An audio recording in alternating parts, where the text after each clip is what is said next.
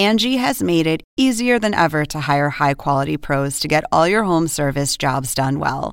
Just bring them your project online or with the Angie app, answer a few questions, and Angie will connect you with local pros who match your specific needs. Or book a service instantly at an upfront price. So join the millions of homeowners who use Angie to care for their homes and get your next home service job done well.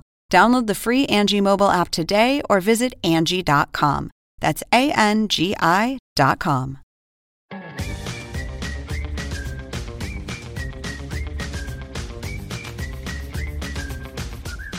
Hello and welcome to the Adam Ruins Everything podcast. I'm your host, Adam Conover. You may also know me as the host of Adam Ruins Everything on truTV. And guess what? That show is back with an all new season starting July 11th at 10 p.m. Eastern, 9 p.m. Central on truTV. We're back for 16 more episodes where we're going to be uh, breaking your misconceptions, telling you fascinating things you never thought could be true. But guess what? They are, and we're bringing them to you with comedy on truTV. But this is the Adam Ruins Everything podcast where I talk to researchers, academics, and experts about about the work they do and why it is so cool and gosh darn important. Today's guest is Pete Hammond. You may have seen him on Adam Ruins Hollywood, and he's here today to tell us more about how networks and studios spend massive amounts of money and throw huge campaigns to help them win those entertainment awards that we watch every spring.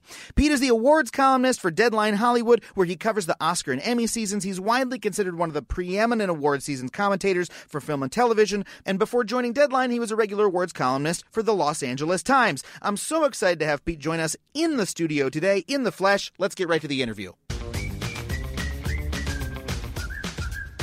Well, Pete, thank you so much for coming on the show. Yeah, absolutely fun. Uh, you were uh, you, your appearance on the show actually was one of my favorites. That we shrunk you down and made you an Oscar statue. I, a lot of people saw it too, Adam. I'm telling you, it was amazing the number of people that hey, I saw you. I, I you did, no kidding. and uh, and I even did a, a thing uh, the week before the Oscars. Uh, I do this thing at a, a school, you know, where we talk about Oscar season and everything, and uh, they started uh, the panel that I was on by showing that segment from Adam Ruins Everything. Oh, really? Yeah, yeah. So uh, he thought it was very informative and uh, would be nice to embarrass me in front of this crowd. well, well, I hope I hope we made you look good. That's our no, I think you did. I thought it looked great. Yeah, yeah. It was it was a pretty cool visual. It was like uh, our our effects team was pretty proud of themselves. Every time I talk about special effects now, I say I have a better understanding of it for sure.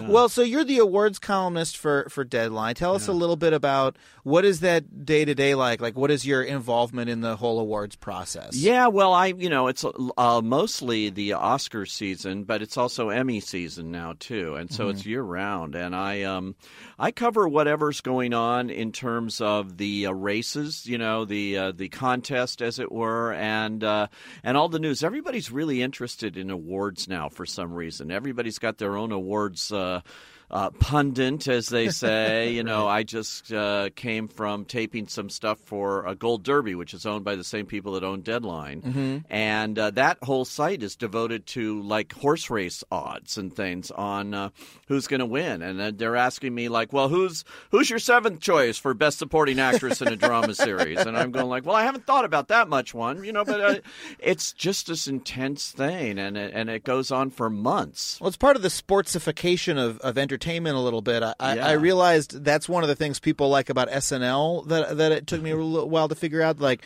like what you know, what's so captivating about that show? Pa- partially, it's because it's like, oh, how are all the new cast members doing? Like, how this sketch go over? You know what I mean? Like, it's right, that yeah, it's yeah. that sort of like uh, uh, element of talking about people's careers in the same way you talk about how the new left fielder for the Mets is doing, or whatever. yeah, it's crazy. Uh, people are really into it, and uh, the funny thing I see is you got to be careful what you say because mm. it goes a long way, and uh, a lot of people that are potentially nominees for awards check these sites and they read everything and they say, "Hey."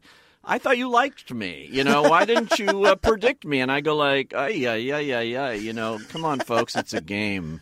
It's a game from my point of view. But uh... that's really interesting because I think most people, you know, I mean, the awards when they're on television, they're very, uh, you know, they're sort of very serious and very grand yes. and you know the entertainment industry is interesting because it's an it's it's an it is an industry but it is also producing art and the sort of illusion that we have or the idea that most people have is that these awards are are being given to the best art that you've got these voters and they watch all the movies and they say oh my, wasn't you know what Tom Hanks really did give the best performance this year? What a what a majestic portrayal, you know, or or whatever. Oh, he, you know, I wept in the theater, etc. And so he's got my vote. Yeah. That's the sort of ostensible. That's the pledge that they make, and and that is the way that a lot of us understand it. Uh, it, it- but you, you say to you, it's a game. In what way? Oh, it's just a game. You see everybody playing it in a big way, but for me, the game is of predictions. You know, I don't know. It, you know, it's sort of like fun to throw out different names and see if you can influence somebody. You know, simply by putting them on your list. Like, Really? I just did that on this Gold Derby thing today uh, for actor and actress in a comedy series because I love this new show on Amazon called I Love Dick. Oh, but yeah. it's just brand new, so it needs all the help you can get. Sure. And I think Kathryn Hahn is just brilliant in it, and uh, and and Kevin Bacon. So I threw them on my thing, and the guy's going like, "Are you nuts? This is like going out on a limb." And I said, "You know what? This is like I'm bringing it to somebody's attention, and if I can do it this way by predicting they'll get nominated, I'm going to do it." And uh, so that part of it's a game to me. It's it's not a science predicting this Yeah. stuff, but it is a business, and uh, and certainly the other part of it is what I do is reporting on the award season and everything that goes on and, and all of that. And that's become very big business. And it's all driven by egos, I think, a lot Huh. of it. Yeah. Because people, uh, you know, whether it's in their contract or not, um, they expect a campaign if they see somebody else is doing it. I was just talking to somebody uh, today uh, that said they interviewed Jessica Lange, who's in Feud, uh, the miniseries Feud, uh, with Susan Sarandon, and they did an interview with her, and and it aired, and then somebody uh, heard about it from Sarandon's camp immediately and said, "Well." Why aren't you doing us? Well, why aren't we in there? You know, and it's this whole competitive thing, and, and people really pay attention, and uh, and so you have to be you know fair all the way around. And I tend to not even get into the prediction game until very late Mm-hmm. because because of that because you're going to run into these people all the time when you're writing about it and you're trying to m- maintain an objectivity or come off that way and it's very difficult uh, if you've come out and predicted that they're not even going to get nominated well, it's interesting. There, interesting. There's levels of the game, right? Because there's there's okay. There's the ostensible reality where we're just you know voting on whoever moved us the most in the theater or the or while watching television. Then there's the game of like, okay, now we've all got our pools and we're saying who who are you putting for this or that. And then there's the level of the game where it's where it's about money and it's about the studio making money and it's about the competition for Oscars and it's about the the business interests of Yeah. the experts and the uh, sorry not the experts the executives uh, and the studios or or the the networks etc and you know it, it it's funny because i uh when I relate to my own work in the entertainment industry, you know, I, I uh, noticed when I was working at College Humor, um, which you know we'd make web videos, and, Yeah. and you know there were uh, we were very uh, and still are highly regarded in that space or whatever. You know, things get a lot of views, and every year we would submit for these awards like the Webby Awards Right. and the Telly Awards, which Yeah, are these yeah. two different categories of award, and uh, and every year we would win a couple. They would submit us for like fifteen, and we'd win for like three or four of both of them, and a couple more, you know, statues would go up on the mantelpiece, you know.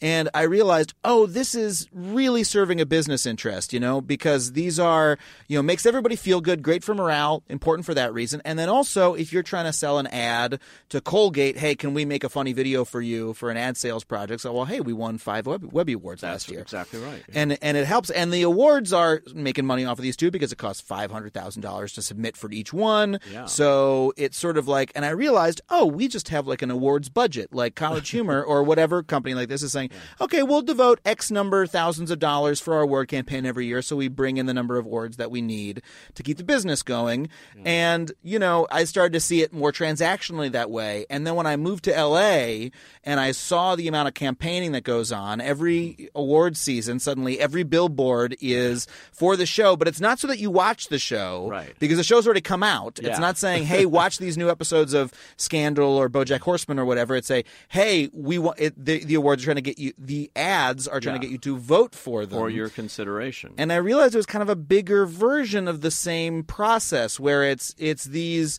companies they you know they they have a, a real business incentive to to win a certain number of awards. And I, I find that very interesting because it's so different than what the the folks at home think when you're watching you know uh, when you're watching the the show. Well, it's fascinating, and you know, particularly with the influx of new um, players like Netflix and Amazon and Hulu, they've really ratcheted up because they've got endless amounts of money, and they look at this uh, awards thing as part of their business to be taken s- seriously by creative people, so they will come Right. there. If they can prove they can win Emmys and really support you with all of this stuff, and they are doing it big time right now, um, then that's good for their business and the bottom line. And it's also conversely with what the Emmy campaign that's going on now is good for the Television Academy. They're the only one of like the Oscars, the Grammys, or whatever that charge you Hmm. to enter the race, and so uh, they have nine thousand submissions, and each one of them costs money. Yeah. So.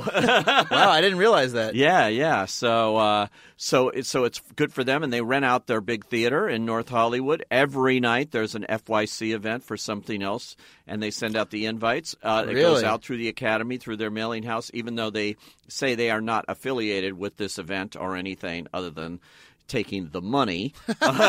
So they they host it. They say it's not our event, but It's not but our event, but we'll take your money. space. That is what happens, really. I mean, it's a big business for them as well, and uh, and, and they make a ton out of that to pay for that theater, which is a brand new theater that uh, costs forty million dollars. And the thing is, you know, a lot of the topics we do on our show are about things that are very nefarious or it's about a scam of some kind. And, and I don't really put this in that category. It's like, you know, ah, the television academy's making money off of this. Well, yeah, sure. It's the, it's Hollywood, you know, like, of course they're, of course they're making money. It's just to me, what's funny is, is the, is how much it differs from the, from uh, the illusion of, of what, you know, uh, someone not in the industry might think of how the process works. Yeah. Um, you talked about Netflix. Uh, l- let me ask you about that uh, in more detail because what gave me the uh, initial idea for this story was hearing a radio story. I forget where. I think it was on one of the LA NPR affiliates, but about how Netflix really, when they went after their first Emmy, it was a really, really deliberate decision, and they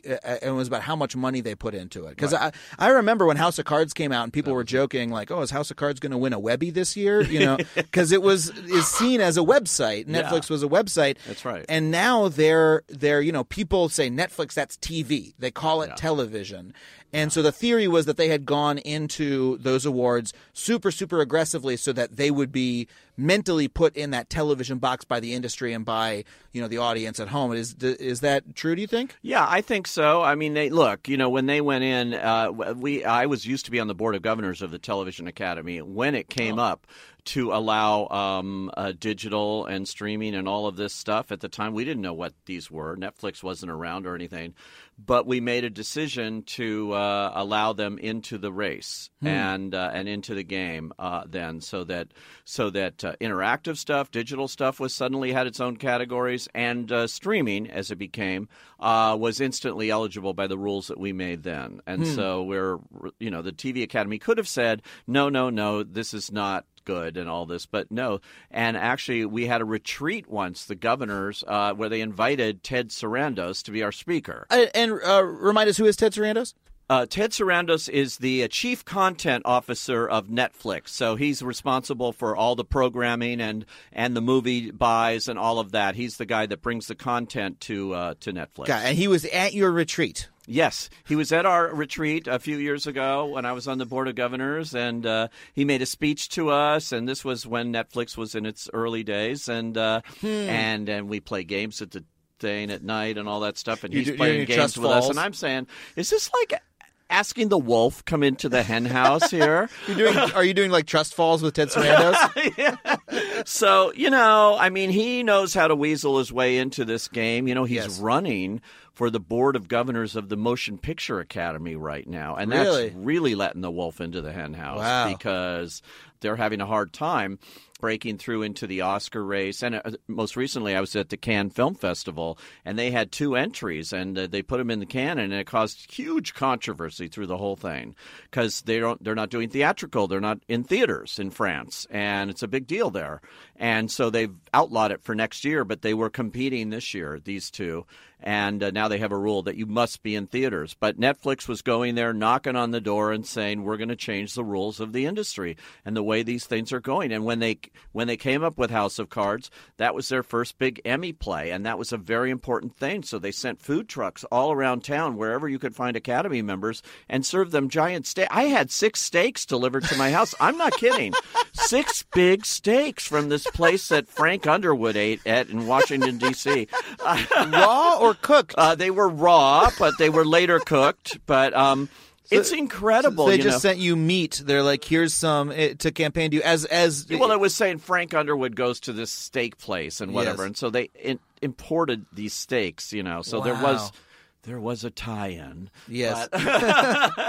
it was kind of crazy, but they got attention and they got nominations, and now they're challenging. Um, uh, HBO, I, you Yeah. know, they'll be soon be the leader in nominations here. I almost think. I mean, it, you know, they've so quickly vaulted, and largely because of of you know those award, or at least in my view, because of all the awards that they've won. It's like That's true. Netflix and HBO are now sort of in the you know they're on that tier one, and you know they're sort of tied for first with everybody else. Yeah. You know, in terms of prestige, you know, when something is on Netflix, people really people really pay attention now. Yeah, well, you know what they've done this year? I mean, they've ratcheted both they and Amazon. Amazon took over the Hollywood Athletic Club on Sunset Boulevard and turned it into a virtual museum of their shows. Really? So they brought in, flew in all the sets, the costumes, everything.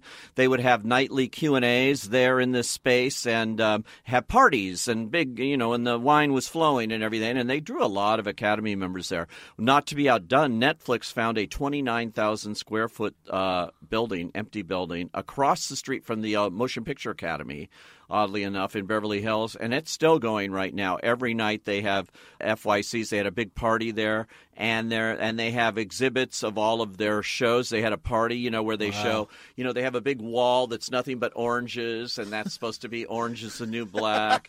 They have another Very big giant conceptual. exhibit, which is giant playing cards, which is House of Cards. the best one was Stranger Things. You walk in there and they have the bicycle in the neighborhood, but then uh, it says there's a door there, and they said be sure you go knock on the door, and you go knock on the door, and somebody comes, out, you know, out like you know a ghost or It's a something. haunted house. yeah, it's like a haunted thing. It was freaky. Um, uh, but um, yeah, but they had, and then they had celebrities and people turn up. Everybody kept saying, "Did you see Norman Lear over there?" I said, "Is he on display too?" My God, you know. Uh, but he was just sitting there, and he might as well have been, you know. and that, and that's really following in. I mean, when you say Amazon did it, uh, that's Yes. really following in Netflix's footsteps. Because I remember when Amazon was first getting into TV, they were like, "Oh, we're going to crowdsource TV or something." they, they were like, I remember they were like soliciting scripts and and from like just anybody could send in a script and they would give you a. They were doing they had this weird sort of like tech approach to making TV, and then Netflix really went in and said, "Okay, we're going to be HBO."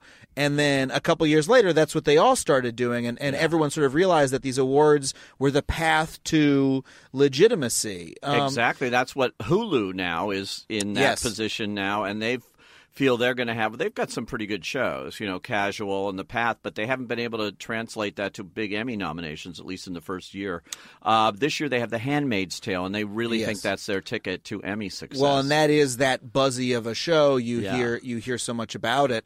Um, and I noticed that you know uh, Seeso, which is uh, you know comedy uh, streaming platform that's that's still sort of finding its footing, or you know kind of a scrappy underdog. You know that, but I've you know I have a lot of friends with with great shows on Seeso.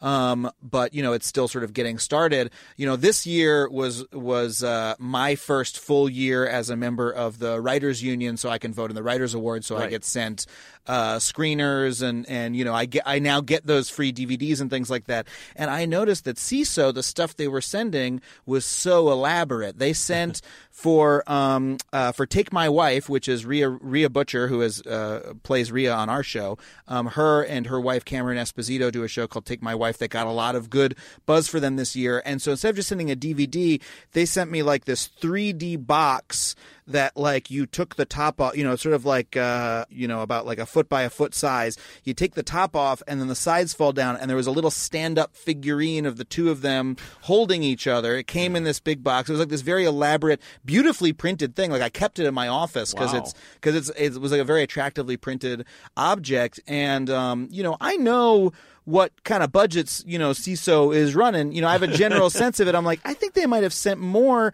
spent more on these awards mailers than they did, you know, for Oh on the shows God. themselves. You should see what I got on Genius, that new show on Nat Geo um, with Geoffrey Rush as uh, Albert Einstein. It was this elaborate set. I couldn't figure it out. I'm so not good technically, and it said DVDs enclosed, but I couldn't find any DVDs. Giant box. You just pull out this stuff. It, I don't even know what it was. It was all these kind of mathematical formulas in the form of bookends, and um, and then there was this little thing that you're supposed to plug into your thing, and that's the show, I guess. Believe me, half the Academy members that would would never figure that out. But um, they sent this out to the press or to get you into the thing and and to promote the show. And um, uh, they also sent out something that says Pete Hammond is a genius, and I have that nameplate now. And I mean, they did this for everybody. It's like Wow, like personalized to yeah, you. Yeah, Now that kind of thing you could never do, like in an awards campaign for uh, the Motion Picture Academy. They ha- they have rules that have outlawed all of that. You just have Hmm. the plain brown wrapper.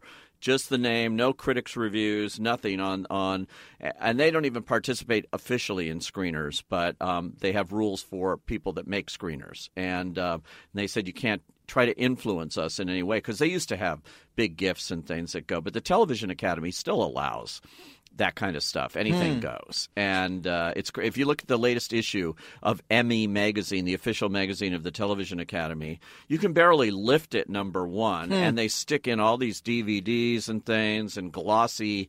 Uh, inserts. It's crazy, you know. It's crazy, but they're targeting and absolutely trying to hit that one audience any way they can, and to try to stand out from each other. Uh, that, it's such an incredibly. I mean, it's fun to talk about it because it's such an overheated advertising environment where, where you know, it's almost like going to Times Square, where it's like everything's got to have a bigger neon sign than everything else. But at, at what point does it become, you know, sort of a, or has it already become, in your mind, are there any examples of it becoming like a giveaway where it's where it's almost like, hey, you know, whoever gives the, you know, the biggest, whoever throws the best party, or whoever, you know, gives the the most free stuff, or the most valuable looking thing, or Yeah. or you know, whoever gives away the most free drinks, the most free meals, or or whatever is going to be the one that wins. You know, I mean, we talked about on our show that sometimes they would give people iPads with the movie on it. I forget which award that was for, but you know, like that sort of level of thing. Oh, Uh, yeah. Uh, when does it cross that line? Well, it crosses the line when it becomes garish and obvious, and uh, you know, uh, you know, I don't think it's crossed the line now because these people line up to go to all these events and get their free food and their free drinks every single night of the season.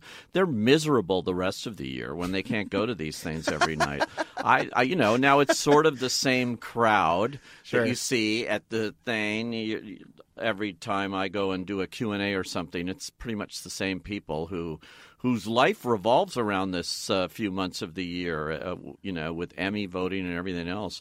But I don't know that it's crossed the line. I, you know, I I I, uh, I think you know if they've got the money and they allow it, you you have to hope that the voters out there are more sensible than being able to just be bought by uh, you know uh, some tchotchke that someone's sending you. Uh, quite frankly, it's piled up. I've been a member of the TV Academy forever, but I mean, this stuff just piles up. It's like unbelievable. It, it's out Yeah. of out of control, and you know, you have to. It's a it's a whole job just to go through it all and get rid of it, or even watch it. Watching it's a challenge too. if you can get through the big giant boxes that the TV studios are fond of sending, you know, to even find the DVDs in them, uh, Right. in some cases. But I would think a campaign for Adam Ruins Everything would have been perfect. You could have done this whole thing, you know, where you're ruining the whole award season for people and doing fun Right. things. Yeah. Well, this well this year we uh, you know uh, uh, you know truTV has never gone in for the awards before, as far as I know, or, or not made a They big sent play. a but- DVD for Billy on the Street Ah, uh, okay. last year. I haven't seen anything from them this year. But I yeah. thought that they sent. I forget which award it was for. Um, you know, I know that they're starting to do Emmys uh, for us. I, I looked at some artwork they said they were going to send around, and we also campaigned for a Peabody nomination Oh, this cool. Mm-hmm. year, which we which I was like, oh, maybe we you know cross our fingers on that one because that's sort of the smart person's uh, Yes, you know public service award, Very and we prestigious. And, but we were not nominated. They nominated Stranger Things. Ah, well, there you go. Netflix. yeah, exactly. I was like, Netflix made it to the Peabodys too. I don't know if I, I don't know if we have a chance now. I mean, do you have, uh, you know, because we are the true underdog, right? You know, like like uh, uh, True, truTV is not the network with the biggest awards budget, and we're, and we're talking about how you know big these, uh, you know, how much advertising you know you need to do to stand out. Uh, do you have any advice for our show in order to get a little awards Uh, attention? I think it's good to do like a for your consideration event and uh, have a reception because Hmm. that goes out to all the members. You know, they send out a, even you can even spend a little more and send out the postcard Hmm. in the mail. Otherwise, they will email it um, the invite, and it all goes out to the actual Academy membership list. And so it puts your name and it, it gives you that recognition there. Which and so is- that's like an event where because I've never been to one of these events. So Oh, okay. what, what would I what would Uh, I so do? that well, I'll tell you, driving over here today, I happened to notice one, which is, I guess, smart on their part. But they have the banners up and down the street, down Mm-hmm. the boulevard. You know, where that usually is for the Ahmanson Theater or some play or something going on here. Yeah. Uh, this was for tonight's June first. FYC event for uh, my crazy ex girlfriend. Mm-hmm. And so I'm looking at it, and I didn't have to just concentrate on one because it's a whole all the way down the street. I've seen those. with those banners. Literally every every street light has a little hanging for your yeah. So as I banner. went from one to one to one, I finally read in the smaller print. It's at CBS Radford, uh, 8 a.m. to 10 a.m. today. So I missed it. now, who is going to? go This is a first for me. Yeah. Who's going to an FYC? For your consideration event at eight in the morning in Studio City. I'm sorry, but I'm not. I'm not doing it. But it's nice they're trying it. But I don't even know what the thinking behind that is because Yeah. usually these things are at night and that that sort of thing. Yeah, give people some wine and get them, Yeah, yeah, So this was a morning thing, and it must have been something. But they're trying to stand out. In other words, they're trying to be different, and by doing that, that's one way. Uh, of doing that, whether they got a crowd or not, I have no idea. But uh, well, well. Speaking of crazy ex-girlfriend, you know, uh, uh, Rachel Bloom has been on the show, and we've talked. And She was on the she was episode that I was on. She was on that episode talking about the red carpet and stuff, Yeah. and and uh, you know, she was talking about about that side of it rather than awards specifically. But she's, you know, she and I have talked about how she uh, did so many events that first year, especially when they when they won the Golden Globe, and uh, she t- talked about it almost like like you, she would like personally sort of meet the various voters, and that it was well, very with the Golden Globes, that's not difficult. There's only 80 of them. Oh, okay. And all you have to do is feed them. They like shrimp, and um, they love. It has to be food, though. I mean, really, uh, you know. And they, they do have rules because they used to get hit right and left. Yes. Um, and they were kicked off NBC years ago um, for giving Pia Zadora the most exciting newcomer of the year against Meryl Streep or somebody. But yeah, it was for her sterling performance in The Lonely Lady. You got to see that just for what she does with a garden hose. But um, Can't- I can't imagine. but she won the award, and it turned out, oh, that her husband, who happened to own the Riviera Hotel at the time in Las Vegas, flew them all to Las Vegas for a weekend, and uh, you know, basically bought the award. Wow. And so that was a no-no because NBC, as any network, has standards and practices, and even when it comes to award shows. But that went away, and they changed their rules. Clamp and- down a little bit. yeah, they returned the Rolex watches that Sharon Stone sent to them, Jeez. and and now they have a uh, I think it's a ninety dollar, ninety or hundred dollar limit on what you can give them. And um, uh, Tom Ford this year sent uh, male and female Tom Ford um, perfume and uh, a Wow. cologne. I mean, that's not nothing. Yeah. They made them return one of them. They couldn't Oh. have both because they have to be a legitimate group. You know. so you get to take your pick and you send one back. Yeah. I was gonna say under a hundred dollars. It's like okay, you can't send him an iPad. You gotta send him a Kindle. Yeah. like it's still something, you know. And I know so many people in the foreign press, and so many of them are trying, trying, trying to avoid all this stuff, you know. But there's still mm-hmm. members there that are from the old school of like, you know, what can you give me? And it's isn't it cool? I'm a member here, and I'm one of 80 Wow. votes. And so you got to wine and dine. And wining and dining them is one thing. Flying them on junkets around the world, and I'm not kidding, to sets and things. they do that now? Premieres, they they do it all the time. I Yeah. mean, do these? So are these people just because there's only eighty of them? There's only 365 days in a year. Are they just Yeah. spending every single day going to these events? Well, like they're hoping to Rachel get a good Bloom crowd. I everybody mean, else. you know, a crowd for their press con. You have to have a press conference for every movie and TV show, and so uh, to get a, good crowd there, you know, if you get thirty of them to show up, that's considered a home run by the publicists in town. You know, thirty to forty. So you're not going to get all of them at any given time, but you know.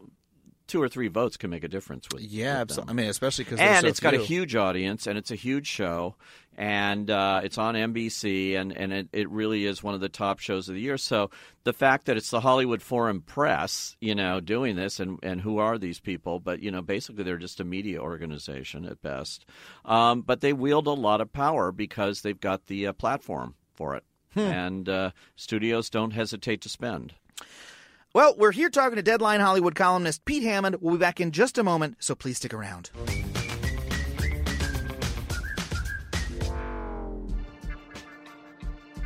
Are stacks of unread books taking over your apartment? Do you constantly miss your train stop because you're caught up in reading? I'm Brea Grant. And I'm Mallory O'Meara. We party hard. And by party hard, we mean read books. So join us every Thursday on Reading Glasses, a maximum fun podcast about reading and book culture. Get more out of your reading life. We'll help you conquer your to be read pile, get out of that book slump, and squeeze more reading time into your busy day. Learn, Learn how, how, to read better. better. wow, that was good.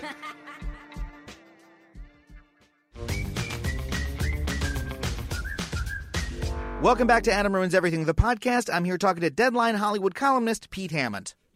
So, how do you feel about the? Uh, uh, well, actually, let me ask you this: for I mean, uh, is how how much are they spending at this point? Is it is it? Uh... Well, I heard that the uh, Netflix sent out. I weighed it last year, twenty two pounds of DVDs. I saw photos of that. They they yeah. and it was almost like a power move. It was like yeah. they literally sent a DVD for every show that they made, and yeah. it was like as big as like a pallet of bricks. Yes, just to be like, Huge. look at look at how much we make. And mind you, know. you, this is for a streaming service that also sent a simple little card that gives you three months free to watch all this stuff yeah. on your streaming service. Yeah. So you don't need this stuff. But they sent it out 22 pounds. I asked Ted Sarandos. He said, I thought it was 20. No, I waited. It was 22.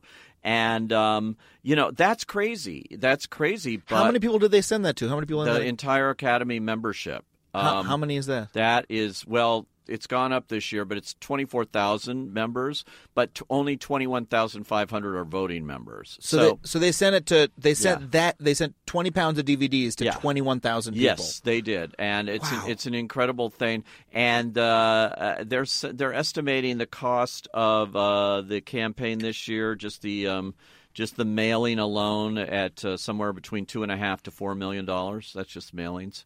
Wow! So that's not everything else. That's that just not, for Netflix or for this is for Netflix, but it's most of them. You know, I mean, yeah. if they're because this is a big number of so DVDs. Just, so just Netflix is spending two to four million dollars just on shipping yeah, costs and production of these things. Okay. Some of them are elaborate boxes, and some of them. HBO has a philosophy: we take every show we've done, put them all in one box, and that's it.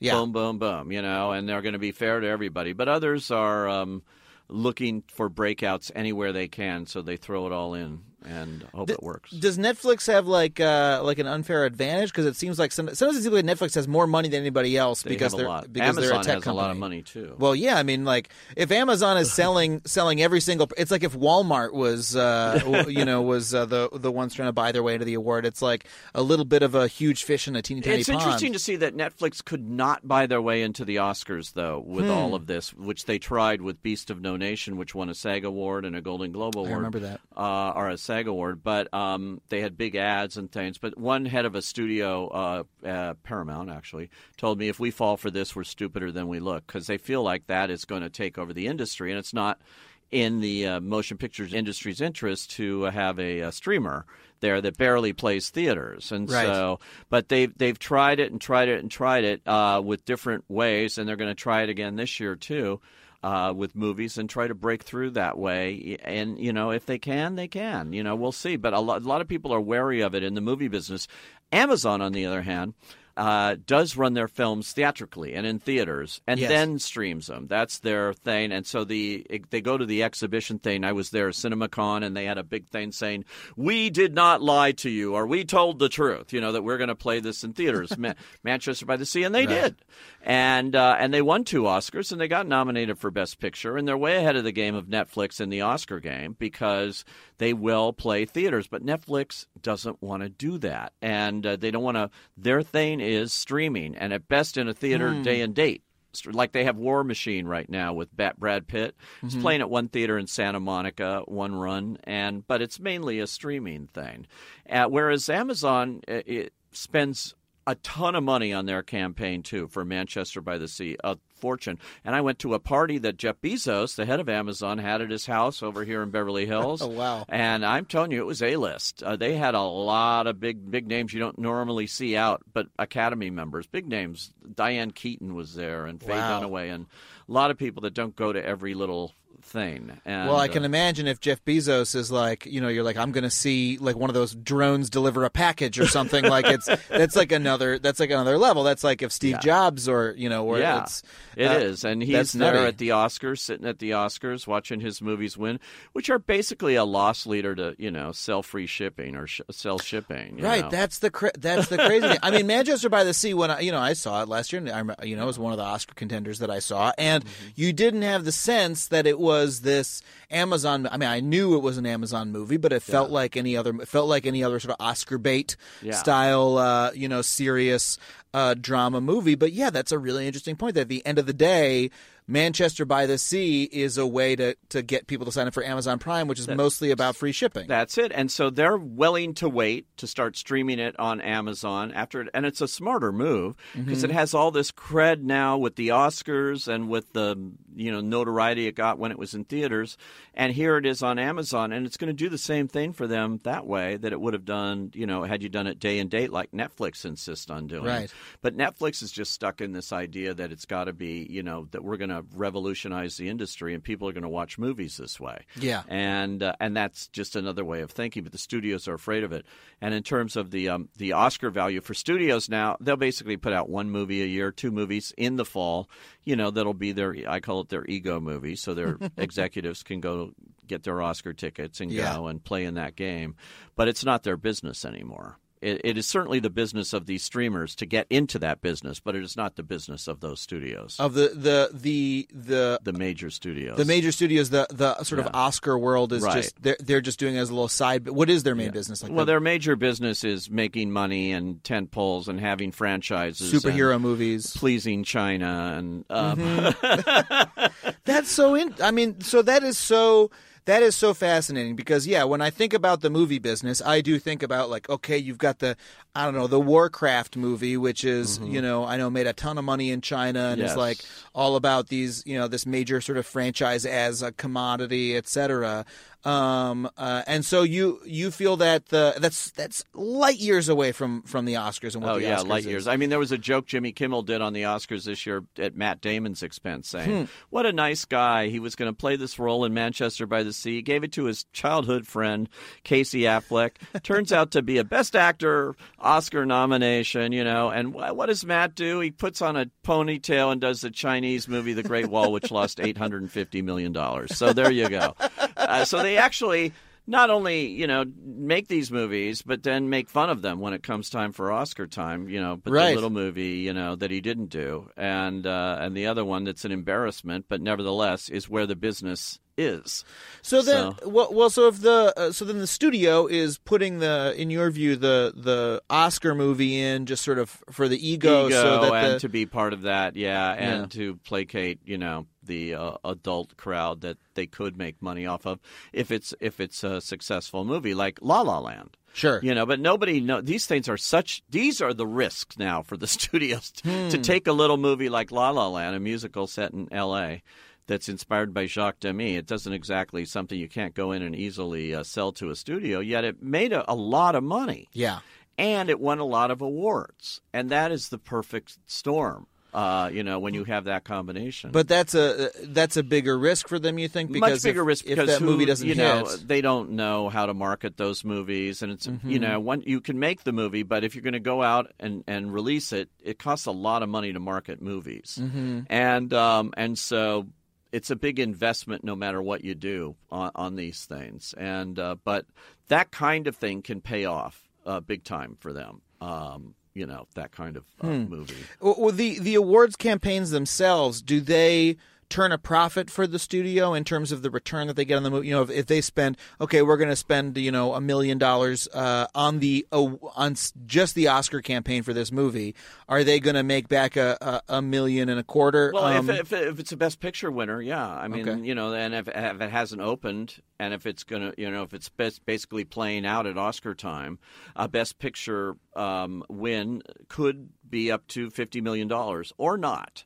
You know, a little movie like Moonlight isn't going to do that. You know, when it wins Best Picture. But um, but a picture that comes out in November or or uh, December and has most of its play still in front of it, uh, domestically and particularly internationally, because Oscar is a big symbol internationally. Um, That's that's a big plus. plus, and then in the afterlife too, um, in streaming and DVDs and all of that stuff too. Uh, winning uh, can add a lot to a had, movie. I had no idea that Oscars meant a lot of international. Oh, huge! It's a huge symbol of uh, quality and that sort of thing, and you see it on any any kind of international poster. Yeah, Oscar is known around the world and is seen around the world. Yeah. you know, two hundred countries or wherever they broadcast it. Are the are the Emmys becoming as as important to the to the net? I mean, to the networks? I don't, you know, the odd thing is the networks sort of like, you know, they laughed at the Emmys in a lot of ways. And, you know, the Mm-hmm. networks aren't even part of the Emmys much anymore. You know, their shows. Oh, you uh, mean the broadcast Networks. Yeah, the broadcast Yeah. networks. You know, they've sort of given it up to cable. That's the frustrating thing. They're the ones that air the Emmys, but they're the ones that don't win, you know, Yeah. and, and it's always at their expense. Um, so they're basically advertising these other shows, which is why these networks have gotten into the cable business. I guess it, I guess it seems like the big advantage, the big thing for the Emmys is that it'll bring that respectability to a network that doesn't otherwise have it. I mean, that's why you know our our network and our show. And hey, me personally, you know, if we were to you know ever make it, if a project I were to work on would ever make it on that uh, you know late night variety uh, writing Yes, thing up next exactly. to uh, the Daily Show, Yeah. and, and John Oliver and stuff like that, then everybody at the network I worked at would be, would be like, hell yeah, now we're a real player in that space and people know it now, you know? Absolutely, that would be huge. You know, just like it was for a little movie, a, a little TV show called Catastrophe on Amazon, Yeah. um, which nobody had heard of, and it, and it pulled off a writing nomination Mm-hmm. uh, for comedy. And you know, suddenly you're looking at what is this show? And so, yeah, just to, for recognizing that, uh, to get any kind of nomination like that, especially for something like truTV. That, that doesn't get the nominations, you know, that's big. Yeah, that'd and, be huge. and so that doesn't seem like a. If in that case they're rewarding these networks or, or the ones that are going for it are the, are the ones who are like, oh, we want to do good work and we want to sort of move up in the world, that seems like a positive Yeah. incentive. That, that that seems like a good thing in the industry. It's a very me. positive one, and, and I think the Emmys are that's what they are to be. They're about this year's stuff and about encouraging good work and rewarding it and that sort of thing. And you know, Emmys, there's far more Emmys given out than anywhere else. 117 categories just for primetime Emmys alone. That's just primetime. yeah. then we have daytime sports, news, international, on and on and on. And they, and there are some categories they like. I didn't know this. They swap in and out of which ones are in the telecast. Yes, because there's so uh, many. I'm well aware of that because you have to trade for things. When I was a governor of the writers branch, you know, we wanted a fifth category. We wanted to split up those writing, uh, the uh, variety writing and the variety special writing, Mm. and um, and to do that, we have a deal that only four writing categories would be on the show itself. Hmm. They don't want the writers or the directors on the Emmys. Uh, they're not as attractive as the stars. they want actors and so we but we made a deal you won't get any clips or anything else you know unless we have our four categories and uh, but you, we can't have any more. So when we add another category, we have to say, okay, it's going to the creative arts Emmy shows, of which there are now two. Wow, really? They split them in half, uh, so they're on the uh, preceding Saturday and Sunday of the primetime Emmy show that's on the air the next weekend. So there's now three primetime Emmy shows um, spread out over a week. Uh, this is getting as bad as the Webbies in terms of. Yes, and uh, and so we had to put one of them on there. So what we did was we switch it out. So one year, the uh, late night TV comedy shows will be on the primetime uh, broadcast Emmy show. And and then the next year it'll be on the creative arts, which And is it won't be on TV. Uh, I think uh, showing in somebody's garage. So yeah, yeah. I had some friend. I had some. You know, now I have some friends who who work on the Daily Show and some other shows like that. And like, oh hey, I'm I'm in LA for the Emmys, and I'm like, uh, oh okay, I'll watch on TV and see if you win. They're like, oh no, this year we're not on TV. I'm going to the other Emmys. I'm like, You- oh you okay. can- You can blame me for that. but it's only because I really wanted to split that up. I thought it was unfair to have all the, you know, Adam ruins everything Right. compete against, uh, you know, the Jimmy Fallon show. It didn't make sense. That makes They're- a lot of different sense. kinds of shows. Yes. And um, but we we can't have five categories. I mean, God, imagine five categories of writers on the Emmys. So all of this, all of this huge campaigning, you know, and all this money that's spent, this whole sort of crazy system where you got, you know, they're sending out twenty pound boxes of DVDs, and and you know we got these people going from event to event, um, uh, like crazy, getting wine and dined. Is there? Uh, do you see that as a bad thing? Do you, do you think it has a bad effect on the industry? Do you think it, it it's uh, you know how do you feel about it overall. I mean, no, I, I don't think it's a bad effect unless somebody starts doing exposés saying how horrible and following, you know, Brenda Vaccaro to, you know, the Palm where she's going to have her lobster. You know, I don't hmm. think it's a bad deal. I really don't. You know, I mean, for a lot of these people, they're retired, they have nothing else to do, they've done a lot in their business, you know, and so what if if they're doing this? I don't find that personally, and I know a lot of them, and I've been to a million of these things. And I do not find them influence. If you talk to them privately at these events, they'll go like, you know, oh, Yeah. I haven't really seen it, you Yeah. know, or whatever, you know. But does it have an influence? Yeah, they can be charmed by certain actors or other things, and I've seen that work, uh, and that's fine. But it, the whole idea is to get them to go and watch the actual movie Yeah. or show. That's all it's about, and I see nothing wrong with that. Uh, you know, uh, for me, anything goes uh, in, Well, in it does. business. It does create that sense of buzz, though. I mean, because I remember when Netflix, after House of Cards came out, and then Yeah. they got Orange is the New Black and everything else. I remember thinking, man, I am hearing about these Netflix shows before they're even out. I'm hearing people go like, "Oh, you gotta see Orange is the New Black. It's the best show." I'm like, "It's coming out next week. What are you talking about?" You know. and so there is the extent to which, if they sink enough money into it, you can say, "Well, yeah, at the end of the day, someone has to go watch the show," but people are more likely to watch the shows that they hear people go like you got to see it you got to see it you got to see it you know and those are the ones that have the money put behind them so Yeah. there is there is still a degree to which you know they- the money it. can buy the awareness It's word of mouth, you know, Yeah. and and and people talking to each other, and you know, and any way you can get them into the tent, I say think is a good way, my opinion. I think Yeah. it's fine.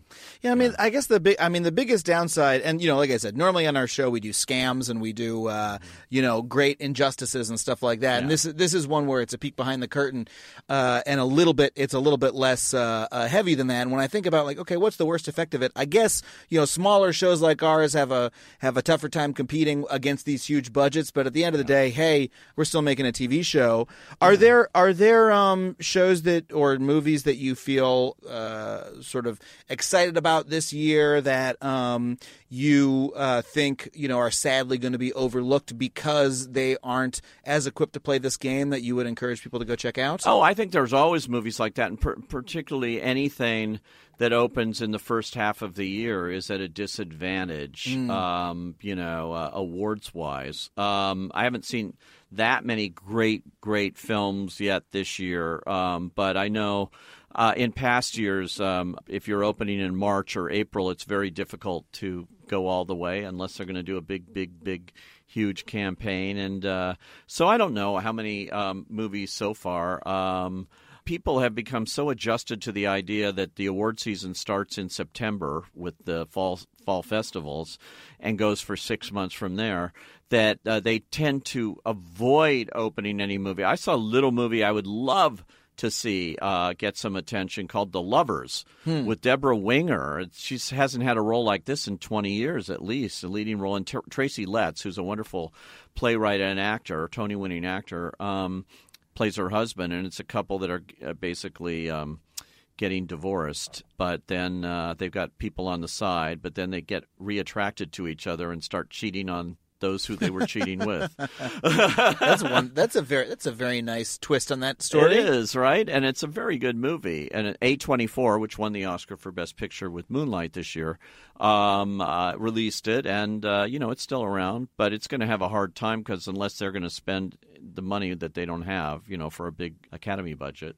Uh, they won't be able to compete. Uh, they can send out the DVD, which hopefully they'll do, and people may discover it. But you know, those get piled up too, and you've got like seventy-five DVDs, and uh, so I there's- still have my, I, you know, I'm still working through the the Oscar movies from last year Yeah. that I got and that I got as a member of. Uh, That's the Writers Guild. Yeah, Yeah. yeah, yeah, I'm in there too. Yeah, that's great. I never know where I get them from because I'm in the broadcast critics too, and I don't know who they're sending them through. So I was this year on. I, I I was this year, and this is my first year as a member of SAG as well. And I was randomly selected to be part of the SAG nominating committee, which is Oh, a- you were already on the SAG nominating committee. I guess it's a random draw. it is and in your first year. First year. See, you're one of those mysterious people that are on the SAG nominated. It's 2,100 people uh, for movies and 2,100 for TV. Were you TV or movies? I was TV because I think I'm a, t- I'm a TV okay. actor. All right, so. so they took you on the TV one. That's yeah, very good. And I got a ton of I got a ton of screeners that I had no time you to watch get, because we were in production. Everything, yeah, on, Uh, from SAG. we were shooting 12 hours a day. I wasn't able to watch any of them.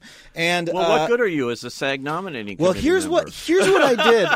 here's what I did, and this is the problem with you know if and this is why I can't criticize the system too much because the alternative is not much better. Because what I did was because I wasn't able to watch any of the things. I went when I got the nomination form. I just went through and nominated my friends. That's all I did. Because I'm You're young. just like everybody else. I'm young Hollywood. Everybody I know. Hey, if you guys know Nicole Byer, you know she's an incredible actor who who who deserves some recognition. I was like, I'm checking off her show. I came up with her at UCB. You know, she's That's great. You know, so so you know that kind of nepotism is is you know Rampant. Just, it was rampant as well. you know, I think one of the reasons I like this topic is because at the end of the day, it's just enter, it's just the entertainment industry, and no one's no one's getting killed over it, and No. And so Yeah. it's it's uh, it's not like pulling out of the Paris Climate Accord. Oh God, it's nice to it's it nice. doesn't have repre- you know it doesn't Yes. have repercussions for the planet. Yes, This is just I mean maybe maybe Netflix sending out twenty two boxes of DVDs, twenty two pounds of DVDs, that, That might have some repercussions for the planet, but hopefully That not too many. yeah. Um, uh, what do you hope that folks uh, at home? Uh, you know, when they're watching the award show, um, uh, what what do you think that they should, you know, take away? Uh, you know, how, how do you hope that they might watch it differently, if at all? Um, well, I hope you know. I I don't know. People watch these things to see who, who's wearing what and all of that. Yeah. That seems to be the uh, going thing on these award shows. I think you know if you can learn something about a movie, if it makes you want to go check out a different kind of movie, if you know you're if you're Joe Popcorn, as they say, and you only want to go see one kind of blockbuster, maybe you'll be inclined. You'll see a clip from something and say, "Hey, I want to go check that out, see something different," because if those smaller movies become successful, they'll make more of them. They won't be afraid of it. And uh, the bottom line is awards are nice, but people need to go see these things. And so award shows uh, can. Um, Help you uh, decide what you might want to watch, and that can influence the studios and what they want to make. And that's sort of a nice thing about you know I, I will say for all the cynicism that we have about it and everything, you know I I, I would probably not be remiss in saying that that uh, La La Land had had to me felt like an enormous campaign last year, and Moonlight ended up winning, and it ended up being Yeah. the smaller movie, and and. It and, and you know, I don't want to say it was more deserving in any way, but but if you're just rooting for sort of the underdog to get a shake in the process, that seems like an example where that happened. Which it, it happened. It's, there's a little caveat to that. Just the voting system of the Academy is kind of weird. They have 24 categories. 23 of them are a straight up and down vote. You get one more vote than the next guy, you win that category. Best Picture Ooh. is uh, a weighted ballot, so that you have to go my first choice, my second choice, my third choice, my fourth choice, my fifth choice, my last choice. Wow. ninth. And you place them that way. La La Land was the overwhelming favorite, but I know people who liked the movie but didn't want to see it win place it ninth.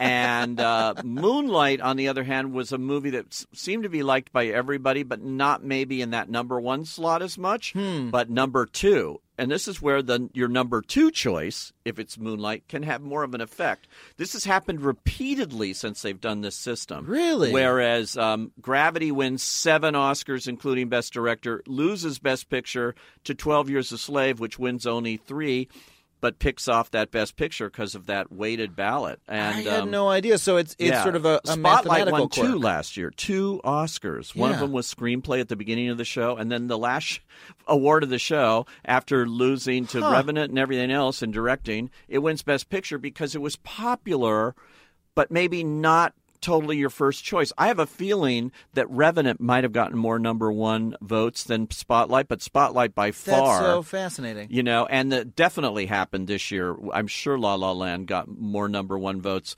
but uh, it, because it was such an overwhelming favorite, I've talked to voters like this who who think they can influence the thing by weighting the ballot. Well, it's also well, it was uh, both of those movies, Revenant and La La Land, are very divisive as yes, well. where- exactly. Where, That's what happened. I saw La La Land. I'll be honest, I hated La La Land. yeah, see, and you're you're one of those. I would so I would I would have given La La Land a nine. And Yeah. look, I talked about La La Land. I had the most fun of my life talk. I talked about. La- I had a conversation about La La Land every single day. If you right now wanted to talk about how I feel about La La Land, Re- yeah. I would go into it. You know, it had a, it, but but I but I would totally I give it La that La nine. Land. I, I did. I love that. Thumbs That's up, man. That's fine. We don't need to get. We'll do that on the next podcast.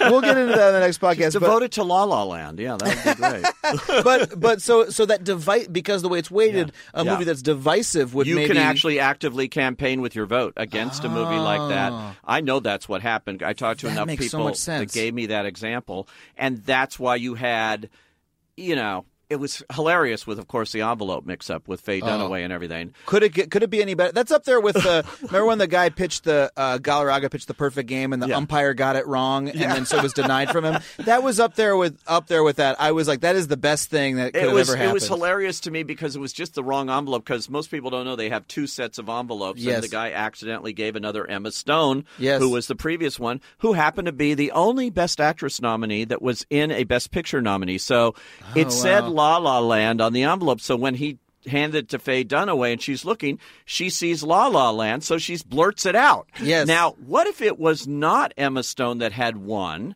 and it was Meryl Streep for Florence Foster Jenkins? Would the Best Picture have been Florence Foster Jenkins and the whole audience? Everyone would be like, "What? She wasn't even what nominated." just happened here? I guess should we go up there? It would have been more obvious. It would have been more obvious that it was a mistake. Uh, that was the moment I was waiting for, but unfortunately Emma Stone won, so we had the La La La Land moment. But see, there. here's the thing. Again, and I, it comes back to it. It's all good fun, right? So, like, Yeah. you have to say at the end of the day, "Oh, it's a big disaster." Oh, people heads got to roll for this. But then you have to imagine everyone involved. At the end of the day is going like, "Man, that was some of the best TV ever, wasn't it?" It was. Wasn't that a blast? Yeah. Could could it screw up like that again next year? I mean, they're bringing Jimmy Kimmel back, maybe so you can screw and the up. producers, you know, and Yeah. ABC was thrilled with it. They said, "What are you kidding? We loved it." You know, it gets people talking about the Oscars. Yeah. Well, that's it's nice to do a light topic like this. um, uh, and thank you so much for coming and talk Sure. to us about it, Pete. I really appreciate the peek behind the curtain. All right. Well, thank you once again, Pete, for coming on the show. And that is it this week for Adam Ruins Everything, the podcast. We will be back in just two weeks, so please tune in then. Our producer is Shara Morris. If you like the show, please be sure to tell a friend about the podcast and subscribe to us on iTunes or your favorite podcast app. And don't forget to leave us a rating or comment wherever you subscribed. It would really help us out. Again, Adam Ruins Everything is currently in the off season, but it is coming back on July 11th, 10 p.m. Eastern, 9 p.m. Central. Write this down.